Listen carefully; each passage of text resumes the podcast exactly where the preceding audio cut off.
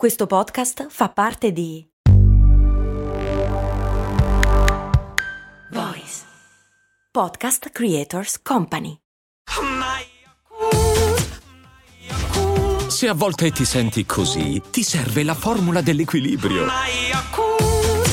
Yakult Balance, 20 miliardi di probiotici LCS più la vitamina D per ossa e muscoli. Arrivi a casa dopo una giornata di lavoro e vedi che la spazzatura è stata aperta. Caso A, hai un gatto. Probabilmente il gatto è sul tavolo, ti guarda e fa cadere qualche cosa di preziosa per terra e poi si lecca la zampa. Si gira e ti fa vedere il culo. I gatti sono così. B. Hai un cane. Il cane si sente in colpa. Ma i cani si sentono in colpa? Cose molto, cose molto, cose molto umane. Allora, la storia è questa. Sono arrivato a casa oggi e la Tesla, il mio cane, la mia cana, era sdraiata per terra con le sopracciglia tutte tirate su e le zampe sopra il muso che mi guardava del tipo scusa, ho fatto una minchiata. E sono andato in cucina e aveva rovesciato tutta la spazzatura per terra e aveva mangiato della roba marcia che era dentro la spazzatura come suo solito fare. E ho pensato prima di batterla col nervo, scherzo, figurati, non la picchierei mai. Mentre la guardavo strisciare come un verme piatto per il senso di colpa, mi sono chiesto: ma i cani si sentono realmente in colpa? E sono andato a guardare un po' di articoli e cose. Probabilmente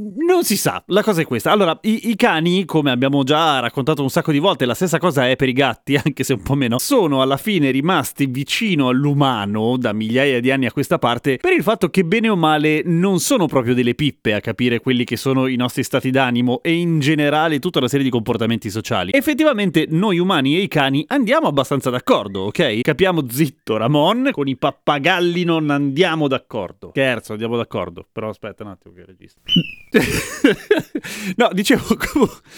Dai, mi fai ridere. I cani sono bravi a capire quelle che sono le nostre emozioni e noi siamo abbastanza bravi a capire quelle che sono le emozioni dei cani, ma i cani sono anche dei paraculi e sanno simulare, o meglio, è molto probabile, e questo è emerso dopo una serie di ricerche, che il cane che si vermifica, ovvero che si trasforma in un verme per il senso di colpa, in realtà sia più simile alla paura, o, o meglio, siccome sa, perché non è la prima volta, che quando fa quella cazzata succede che poi tu sei arrabbiato e lei ci resta male e il cane ci resta male, male, allora preannuncia il cazziatone o comunque il momento di, di, di, disagio per lui con un comportamento che è simile alla paura in realtà. E cosa succede quando il cane si vermifica? Che alla fine, bene o male, ti viene da arrabbiarti un po' meno perché dici ho capito che hai capito e non lo farai più.